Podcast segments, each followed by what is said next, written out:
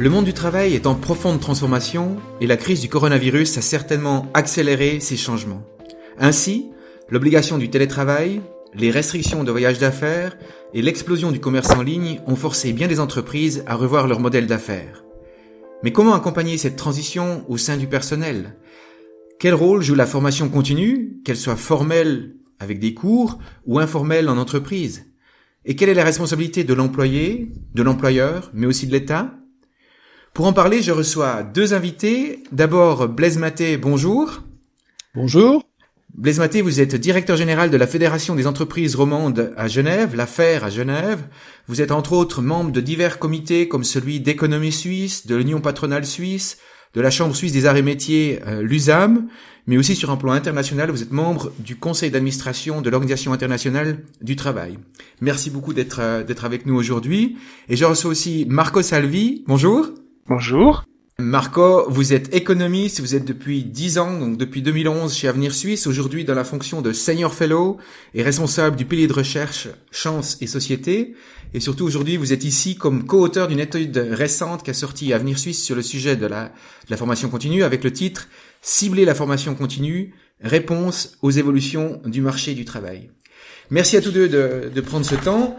Avant de rentrer sur le, la problématique de fond euh, de la formation continue peut être un peu d'actualité avec l'obligation du télétravail, les restrictions par rapport aux, rencontres euh, en présentiel. Le monde de la formation continue a basculé du jour au lendemain, tant pour les formateurs que pour les personnes qui doivent être formées. Blaise Maté, l'affaire, vous êtes une institution qui offre beaucoup de, de cours de formation continue. Comment vous avez vécu ça au quotidien? Quelles ont été les conséquences opérationnelles dans la formation continue liées à la crise du Covid-19 alors, il a fallu très rapidement euh, se, réinventer, c'est-à-dire passer euh, au numérique. Comme vous l'aurez constaté d'ailleurs, notre catalogue actuellement est un catalogue euh, numérique avec tout type de, de formations, donc les formations qu'on donnait déjà autrefois, qui sont principalement destinées d'ailleurs aux, PME, aux, dirigeants de, PME, parce que ils ont besoin d'un catalogue un peu différent de celui qu'on peut trouver dans les instituts de formation habituels. Donc c'est notre créneau que de pouvoir travailler pour eux dans ce domaine. Alors, je tiens à préciser qu'on n'avait quand même pas euh, perdu de vue la, la formation à distance euh, avant la crise du, du mhm. Covid. On s'intéressait déjà beaucoup à toutes euh, ces techniques. On les avait d'ailleurs mises en pratique chez nous sur des projets. Donc Teams chez nous, c'était déjà présent depuis longtemps et ça n'a pas été trop compliqué ensuite de le généraliser. Ce qui a peut-être été le challenge, ça a été de, de, découvrir à plus grande échelle l'utilisation de ces outils. Je pense qu'elle s'est faite euh, en Suisse de manière euh, assez désordonnée. On a fait avec ce qu'on avait, euh, à moins qu'on ait été un institut de formation déjà totalement impliqué dans ce domaine. Au fond, on a appris en faisant, c'était learning by, by doing principalement.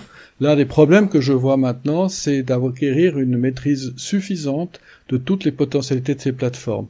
Je vois aussi d'ailleurs que les plateformes de formation traditionnelles, notamment la plateforme Google, a un peu perdu au profit de, Zoom et, de Teams ces, dernières semaines. C'est une tendance que vous retrouvez dans les analyses internationales qui sont faites sur les outils à dispo. Donc principalement pour nous, ça a été un, changement euh, radical de notre façon de dispenser les cours.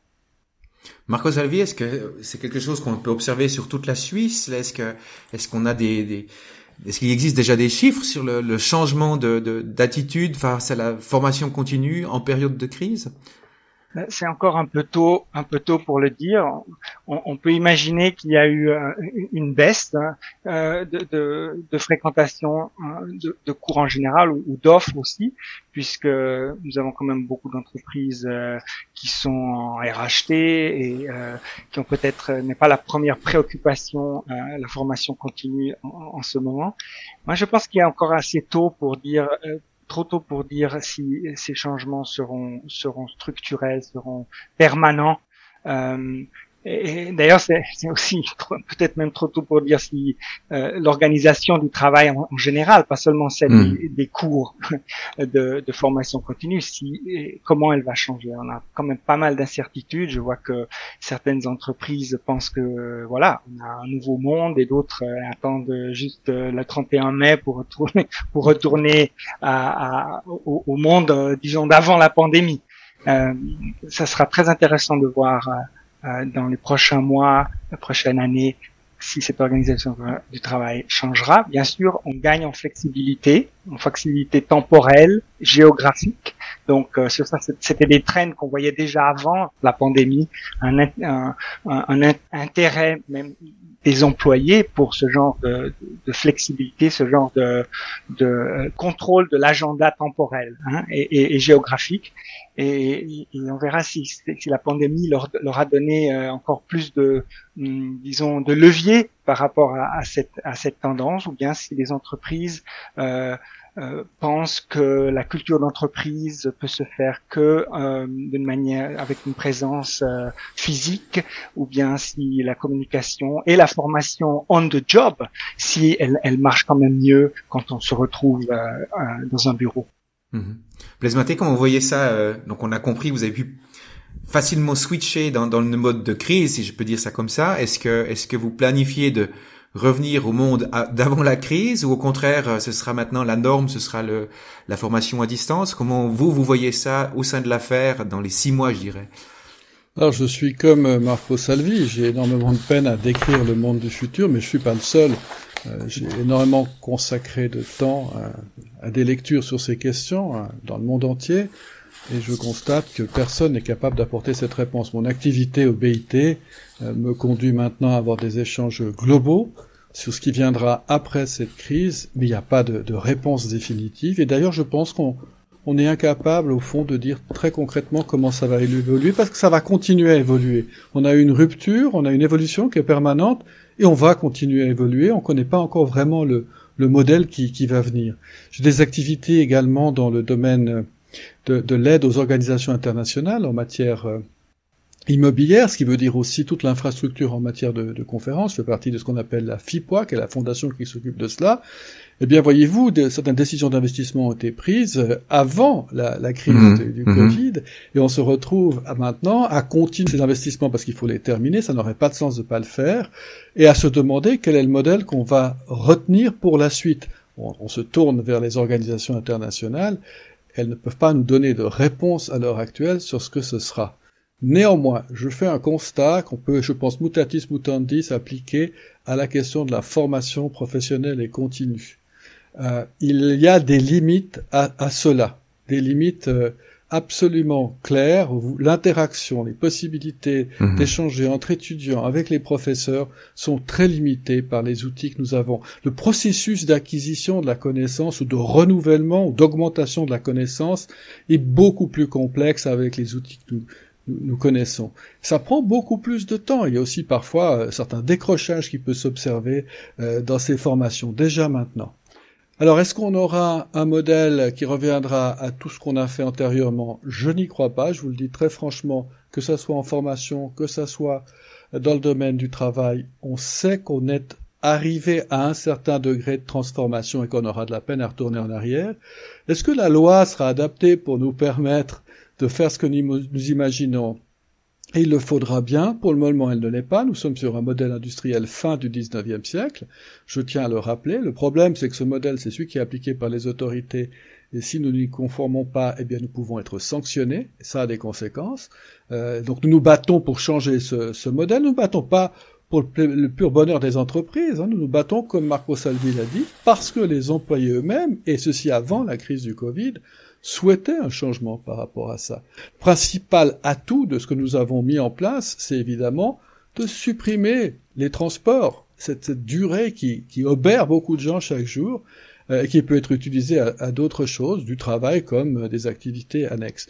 Donc on, ne va pas revenir, euh, je ne crois pas à ce modèle antérieur, on, ne va pas aller au tout numérique parce qu'on en a vu les limites. Alors je peux vous dire mhm. qu'à partir d'un certain nombre de personnes, exemple, le conseil d'administration du BIT, c'est une vraie catastrophe. C'est une catastrophe dans l'organisation, c'est une catastrophe dans le suivi, pas dans le contenu des échanges, ils sont bons, mais c'est une catastrophe parce qu'avec 300 personnes, vous faites vous faites pas ce que vous faites quand vous êtes réunis euh, aux Nations Unies, par exemple. Ça, c'est clair, il y a une limite à ça. Euh, et elle est bien connue maintenant. Je pense qu'elle est mieux identifiée au fond maintenant qu'elle l'était autrefois. Est-ce qu'on va prendre le modèle hybride? Certainement, mais euh, le modèle hybride a une limite extrêmement forte, c'est qu'il est lourd. Donc vous devez gérer ceux qui sont autour de vous et ceux qui sont à distance. Et je pense que vous l'avez fait comme moi.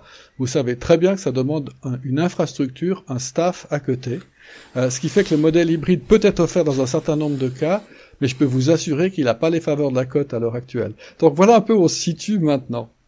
Excellent.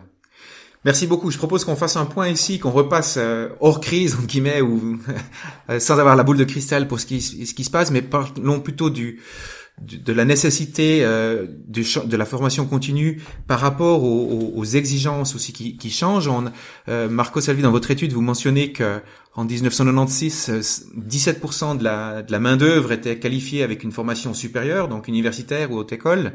Euh, Aujourd'hui, c'est 26%, donc on a un personnel mieux qualifié, plus académique aussi. Est-ce que, de façon extrême, est-ce que ça veut dire que, ben, vu qu'ils sont mieux formés à la base, il y a moins besoin de formation continue, ou au contraire, hein, c'est un savoir qui, qui dure moins longtemps et qui demande encore plus de formation continue? Comment vous voyez cette évolution du marché du travail? Il y a, une, un peu une règle, disons, de la, formation continue, c'est que plus on est qualifié, plus on fait de formation Donc euh, c'est comme euh, c'est comme un investissement. Si vous investissez dans une maison très chère, eh bien c'est clair que l'entretien de cette maison coûtera aussi plus. Donc euh, on, on, je pense pas qu'on ira vers une baisse euh, de, de, de, la demande ici. Au contraire, je pense que cette demande elle, elle sera plus forte puisque le capital de connaissances des, des, des employés suisses augmente euh, chaque année, et c'est très, même très fortement. C'est ce qu'on montre dans la première partie de notre étude, euh, que surtout les femmes, euh, entre disons 30 et 45 ans, elles ont apporté dans ces dernières 20, années une contribution très forte à l'augmentation des, des, actifs hautement qualifiés en Suisse. Et, et donc, euh, ça, ça s'est fait avec une réduction d'un autre côté de l'emploi des, des, niveaux de qualification intermédiaires, mais cette réduction, et c'est très important de, de le souligner, elle s'était faite d'une manière naturelle, je dirais, et graduelle mais pas catastrophique. Vous vous souvenez, avant la pandémie, la grande peur, c'était la robocalypse, mm. hein, que l'intelligence artificielle euh, rende obsolète euh, tout le monde, même les infirmières. Ben, on aurait bien aimé qu'ils soient là, ces robots, pendant pendant la pandémie. et, en fait, on voit que, que ce, n'était pas du tout le cas et que, et que surtout ces changements très, très fondamentaux dans le marché du travail suisse se sont faits d'une manière très graduelle et je dirais même très, euh, très indolore, hein, bien sûr avec des exceptions, on pourra en parler. Oui. Blaise Maté, cette montée de gamme des qualifications et cette, ce besoin supplémentaire de formation continue, ben, c'est bien pour votre business quelque part, ça vous donne plus de demandes. Mais est-ce que, est-ce que vous, vous arrivez à suivre? Est-ce que les patrons, est-ce que les entreprises arrivent à suivre? Parce qu'on on l'a dit, une, maison qui est plus chère, l'entretien est aussi plus cher. Est-ce que, comment vous vivez ça euh, tous les jours? Est-ce que cette, cette, demande augmente effectivement? Est-ce que, est-ce que, est-ce qu'il y a des choix qui doivent être faits, des priorités qui doivent être mises? Comment vous vivez ça? Bon, on le vit bien. Je crois qu'on a eu pour euh, moto, parmi beaucoup d'autres, d'encourager la formation de base et la formation continue depuis notre création. Donc c'est pas nouveau, hein, ça fait 93 ans qu'on existe. On a consacré d'ailleurs notre, notre anniversaire à la question de la robotique. Et à cette époque-là, effectivement, tout le monde pensait que, comme M. Salvi l'a dit, les robots allaient euh, remplacer tout le monde. Et à très brève échéance, euh, nous avions Laurent Alexandre, qui est un penseur bien connu dans ce domaine, qui est venu et qui nous a fait une description absolument effrayante de notre avenir. Euh, mais c'est du Laurent Alexandre, il faut prendre ça avec un peu de recul et puis effectivement constater que les choses se passent à un rythme bien différent de ce qu'on avait pu imaginer. Donc moi je me réjouis de cette montée en compétences parce qu'elle prouve que la Suisse garde sa compétitivité. je rappelle que la Suisse c'est quand même le pays qui dépense le plus après la Corée du Sud euh, en comparaison internationale. et sans système obligatoire, si vous voulez, sans contrainte du type fonds de formation comme on les connaît dans, dans certains pays, on en a bien sûr des fonds de formation au niveau cantonal, hein, on est bien d'accord, on a des fonds de branche, des choses de cette nature, mais on n'a pas, euh, au fond, imposé une législation unique qui décréterait qu'il faut à un moment donné qu'on consacre tant de pourcents de sa masse salariale euh, à la formation et tant de temps à la formation. Avec un résultat euh, que je trouve excellent en comparaison internationale, parce que précisément il est basé sur la conscience qu'ont les entreprises d'améliorer leur compétitivité en permanence. Après, c'est pas toujours simple, je vous le concède volontiers.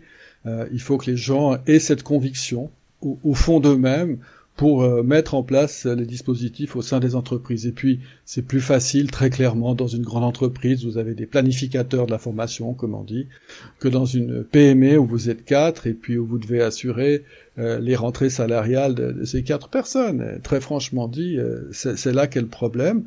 Moi, j'ai vécu une époque, je donne cet exemple parce que je l'aime beaucoup, où on commençait à voir arriver l'électronique dans l'automobile. Et je m'occupais à l'époque de ce secteur et nous avons dû mettre sur pied des, cours pour les mécaniciens en automobile, tout simplement pour leur apprendre ce qu'était l'électronique. Alors vous voyez où on en est maintenant, ils n'ont pas disparu les mécaniciens, on est néanmoins à un tournant extrêmement important dans l'industrie automobile parce qu'on va passer quasiment tout électronique et si on n'adapte pas les compétences des gens de la mécanique à l'électronique, eh bien, on va disparaître pour un certain nombre d'entre eux. Donc notre message est de dire attention, veillez à ça, parce que si vous voulez continuer à avoir votre moyen d'existence, il vous faut investir dans cette nouvelle dimension de, de, la mobilité individuelle. Voilà un exemple concret, mais ça a commencé, M. Salvi a absolument raison, ça a commencé euh, il y a 25 ans en tout cas. Marco Salvi, justement, si on si on prend cette image du mécanicien euh, automobile ou le CFC en général, justement, est-ce que est-ce que la formation continue peut permettre justement ces revirements de carrière ou, au contraire c'est peut-être un, un leurre qu'on entend beaucoup mais qui est peut-être pas vraiment réaliste dans les faits? Comment vous voyez ça? Voilà, euh, moi je suis un peu, euh, comment dire, j'ai quelques doutes sur les capacités, disons, de se réinventer profondément du point de vue professionnel. Peut-être que M. Maté a d'autres euh, convictions.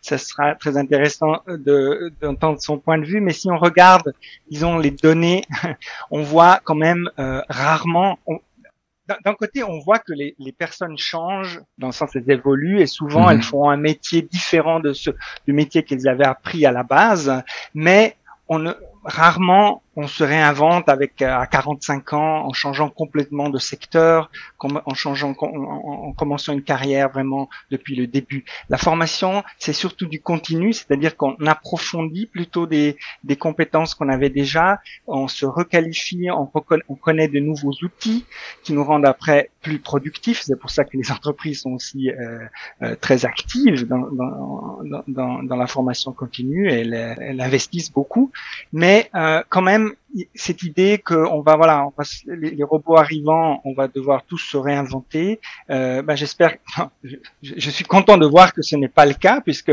c'est quand même très difficile et très lourd. Qu'est-ce qu'on regarde?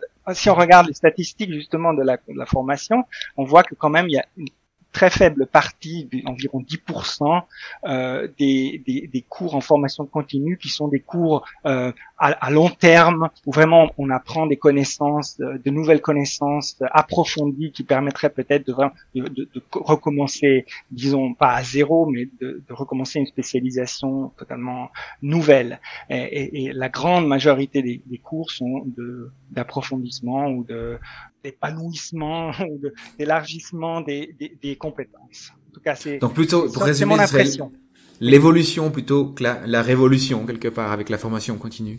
Absolument, on n'en a pas besoin non plus puisqu'on voit que par exemple euh, si on regarde les taux de séparation, c'est-à-dire c'est c'est les, le nombre de personnes qui quittent leur travail d'une manière volontaire en, en, général, c'est deux tiers des cas et un tiers de manière involontaire, même jusqu'au licenciement. Eh bien, si on regarde ces taux de séparation en Suisse, ils sont absolument stables depuis 1900, euh, disons, on pourrait même retourner en 1990, euh, nous n'avons pas vraiment eu de, de, de, chamboulement de ce point de vue-là, et donc c'est ce changement graduel qui se qui s'opèrent et ceux qui ont que un CFC maintenant ils sont de plus en plus âgés disons et ils, ils ont une expérience professionnelle très très importante. Et c'est ça leur leur euh, leur spécialité si vous voulez. Mais ils sont remplacés par les jeunes qui eux ont une formation euh, avec des qualifications plus approfondies c'est un point important, euh, la, la, dimension euh, démographique ou d'ancienneté d'entreprise. Enfin, on a aussi peur que justement, on parlait beaucoup de numérique tout à l'heure, qu'il y ait une fracture numérique qui se crée euh, vis-à-vis des, des, des, collaborateurs plus âgés, seniors, seniors aussi plus expérimentés, mais seniors aussi plus âgés. Blaise Maté, est-ce que vous voyez cette fracture numérique dans les cours que vous offrez, les personnes qui y participent Est-ce que vous avez des offres dédiées à, à une clientèle plus âgée ou au contraire à, la division, elle est bien plus au niveau des formations, au niveau des branches, au niveau des métiers qu'au niveau des âges.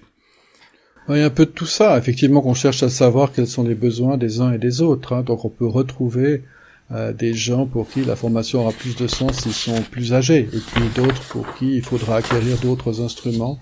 Euh, on quand on parle des, des, des, compétences, des soft skills, euh, c'est sûr que c'est parfois pas ce que ce que vous avez au tout début de votre carrière. Hein. Parfois, vous les avez pas non plus à la fin. Donc, euh, il faut le savoir.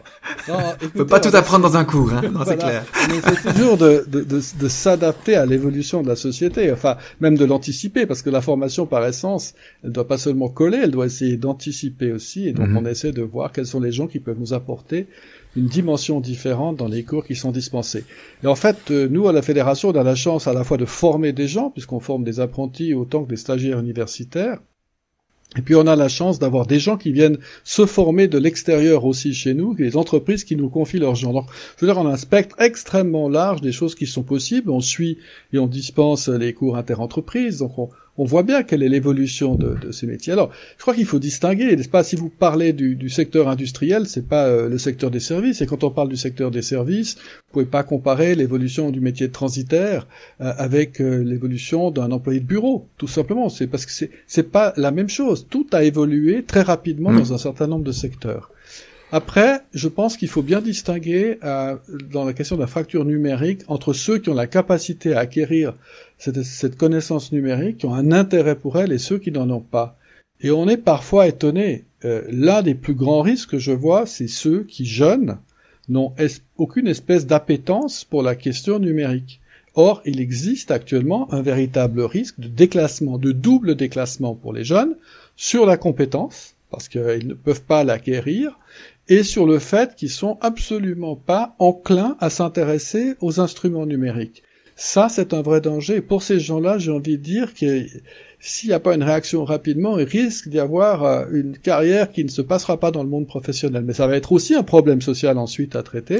et ça posera la question de savoir ce qu'on fait. Parce que quand trop de personnes sont inoccupées, qu'elles soient d'ailleurs jeunes euh, ou moins jeunes, mais enfin généralement les jeunes sont plus enclins à réagir, vous créez de l'instabilité sociale et vous savez ce que ça signifie, c'est jamais bon pour l'économie. Vous me donnez une, perche un peu pour... Euh, on a beaucoup parlé du, du, du quoi, euh, du comment euh, faire la formation continue. Avec la dimension sociale, on vient un peu dans le domaine politique. J'aimerais aborder la, la, thématique du financement de cette formation continue. Aujourd'hui, on a un peu un consensus qui dit que l'État vous, vous subventionne ou copaye euh, votre formation de base euh, jusqu'à l'université par exemple, et alors que la formation continue, c'est de la responsabilité individuelle, à savoir de l'employé et de l'employeur, les employeurs assumant une, une, très grande part du financement de cette euh, formation continue. Mais est-ce que ça fait euh, du sens, Marco Salvi, d'avoir ce front-loading, pour parler en bon français, donc d'avoir ce paiement euh, concentré de l'État en amont et après de, de, de laisser euh, le privé euh, prendre ses charges ou est-ce qu'il faudrait au contraire lisser ces paiements sur l'ensemble de la carrière? Voilà, c'était une, question principale de, de notre étude. Hein. On voit que euh, quand même ce front-loading, c'est-à-dire cette, ces investissements initiaux, ben, 95% disons des dépenses publiques dans la formation en général, elle, elle est faite avant avant 30 ans. Hein. Et, et, je pense que en fait, ça a une bonne raison. ça a une bonne raison parce que la formation continue, si on regarde bien, c'est une formation qui permet d'augmenter, disons, parlance d'économiste, la productivité, ou au moins de garder un niveau de productivité. Et ça, cette productivité, c'est elle qui va déterminer le, le, le, salaire à la fin. Et donc, c'est quelque chose de, de avec un, un comment dire, un, un impact très privé Hein, c'est un impact sur la personne, sur l'entreprise, et, et, moins que, disons, la formation euh, euh, de l'école primaire à, à, l'école obligatoire en général, qui est beaucoup plus large, qui est, où l'intérêt public est beaucoup plus fort. Donc, euh, euh, il y, a, y, a, une bonne raison pourquoi nous faisons du front-loading, et je pense pas que euh, le changement actuel soit aussi fondamentaux euh, qu'on doive maintenant euh, changer complètement ce modèle. Alors ce qu'on voit, c'est qu'il y a quand même une partie défavorisée peut-être de, de, de, la, de la population active qui ne fait aucune formation continue, qui a fait très peu de formation de base, et là, nous pouvons dire qu'il y a peut-être un intérêt public à, investir, à faire plus. On peut en discuter de quelle manière, mais surtout c'est l'idée de base de rester ciblé, de cibler cette intervention publique et pas de croire que maintenant la formation continue, c'est la prochaine tâche de l'État en matière de formation. Blaise si, on revient sur ce, ce front-loading et ce, ce, ce, financement ou cofinancement, dans le canton de Genève, il y a euh, ce financement particulier qui s'appelle le chèque annuel de formation, le CAF. Ces chèques sont délivrés à raison de trois chèques par période de trois années, soit un par an, qu'on peut cumuler durant une année, euh, pour un montant euh, jusqu'à une de, de 750 francs ou maximum 2250 francs, donc 750 fois fois 3. Est-ce qu'on risque pas d'avoir justement là un effet d'aubaine? On a dit les, les, les personnes privées et les entreprises payeraient dans les autres cantons et là c'est le, le, le, canton qui prend une charge. Comment vous vivez ça? Quelles sont vos expériences, euh, dans la mesure où vous pouvez le, juger pour le canton de Genève, de ce fameux chèque de formation? Bon, il se trouve que je suis avec d'autres à l'origine de ce chèque de formation. Donc il n'est pas tombé du ciel et par hasard. Il est tombé à un moment donné où ça n'allait pas fort à Genève, les années 90. On avait un taux de chômage très élevé et on avait exactement les mêmes problématiques que maintenant, c'est-à-dire un risque de se retrouver avec des gens totalement en dehors du marché du travail. L'idée du chèque de formation, c'était de donner un coup de pouce à ceux qui n'avaient pas les moyens financiers pour aller suivre euh, ces formations. Et euh, bien sûr, il y a un rapport de la Cour des comptes sur ce, chèque. Alors, je vous renvoie à ce rapport, à ses qualités, à ses défauts. C'est pas à moi de me prononcer. Je n'ai pas, j'ai pas l'outil, j'ai pas la mission d'aller voir ses qualités ses défauts. Je pense que l'idée était noble. On peut toujours l'adapter. Ça n'a jamais été dans notre intention de dire à l'État il faut financer et orienter la formation continue, c'est un chèque, donc vous choisissez après. C'est une incitation au fond, une incitation à vous former. C'est un signal politique pour dire aux gens qui se forment le moins, euh, Marco Salvi euh, a tout à fait raison, je partage entièrement ce qu'il a dit, sur son analyse sur ces questions, c'est de dire à ces gens-là, euh, et c'était dans notre intérêt aussi, pour ne pas rester en dehors de, du, du, marché du travail, formez-vous. Euh, c'était aussi dans l'intérêt des entreprises que d'espérer un certain retour par rapport à cela avec des personnes plus qualifiées qui spontanément s'intéressent à la formation continue. Parce que ça n'est pas tout de même toujours à l'entreprise de dire ce qu'il faut faire en matière de formation continue. C'est pas à l'État, mais c'est pas à l'entreprise non plus, c'est à l'individu aussi de faire ses choix en la matière. Malheureusement, les individus les plus qualifiés, probablement, c'est pas par hasard qu'ils sont les plus qualifiés, naturellement choisissent en permanence de se qualifier encore mieux ou de même de se, de se requalifier. C'est effectivement ces individus-là qu'on voit. Et quelle que soit la filière d'origine, hein, si, si, vous prenez les gens qui sont partis avec un CFC, comme la Suisse a, a construit de manière très intelligente sa filière de formation en offrant des possibilités de passerelles euh, extraordinaires, probablement uniques au niveau euh, mondial, eh bien on a déjà un peu tous les horizons. Mais celui qui est parti avec un CFC euh, et qui arrive à l'école polytechnique, pour prendre cet exemple, certes, c'est pas un exemple très fréquent, mais il existe, les gens il connaissent eh bien, euh, cette personne-là a fait la démonstration par elle-même de sa capacité à se former, et souvent par elle-même aussi, elle aura dépensé de l'argent pour faire cette formation. Alors, c'est plutôt aux autres qu'on avait pensé quand on a fait ce chèque, mais certainement pas avec l'idée qu'on allait nous dicter le contenu des formations. Très bien. Marco, juste pour rebondir, euh, euh, effectivement, ça permet de cibler, d'aller peut-être chez les gens que vous avez vous-même mentionnés, donc qui, qui, sont peut-être moins enclins d'entrer, de, de, se former euh, continu. Euh, ça paraît un chèque de l'argent en plus, mais en fait l'État contribue aussi parce qu'on peut déduire ses frais de formation continue, donc il y a aussi une forme de subventionnement euh, par l'État. Est-ce que vous seriez plutôt favorable justement à élargir cette idée de chèque de formation si on le finançait par en réduisant par exemple les déductions Enfin, voilà, euh, nous avons fait un petit calcul dans, notre, notre, étude qui montre que, disons, euh, la valeur des déductions, euh, des déductions fiscales est, est supérieure à, au coût qu'aurait l'extension, disons, du modèle genevois au, au, niveau, au niveau fédéral, au niveau au suisse en général. Donc, on, on, parlait de ces effets d'aubaine. Et bien justement, ce, cette méthode, elle permet de les éviter le plus possible. Ils sont pas pas de les éviter complètement parce que c'est c'est une possibilité, mais de les réduire surtout par rapport à d'autres euh, modèles de, de, financement ou d'aide publique qui seraient justement, hein, par exemple, les déductions fiscales, qui sont de nouveau, euh, euh, disons, à la mode. On aimerait bien avoir des super déductions, donc euh, des, pouvoir déduire plus que les coûts de formation, puisqu'on a des coûts liés au fait qu'on quitte le, le, le, poste de travail, etc. Donc, euh, par rapport à ce genre d'instrument qui, lui, est très peu ciblé et qui est plutôt ciblé vers vers le haut, donc vers ceux qui qui n'ont pas de problème de ce point de vue-là, euh, en, en, en, manière générale, eh bien, par rapport à ce genre de, de système, ça m'apparaît un, un, excellent modèle, un excellent instrument. Et je euh, mes compliments à Monsieur Mater. Je ne savais pas que vous C'est un peu tout le monde il est beau et tout le monde. Quand on a la possibilité de le faire, il faut le faire. Magnifique. Bah, je pense que ce sera un, un très joli mot euh, de la fin. Blaise Marté, Marco Savi, merci beaucoup pour ces éclairages sur le quoi dans la crise, après la crise, sur le comment digital ou en présentiel et, et, et sur le qui finance. Euh, merci d'avoir apporté ces éclairages à cette discussion. Euh, merci d'être venu et puis surtout, ben, bonne continuation et bonne formation continue aussi au point individuel. Merci à tous deux. Merci beaucoup. Merci.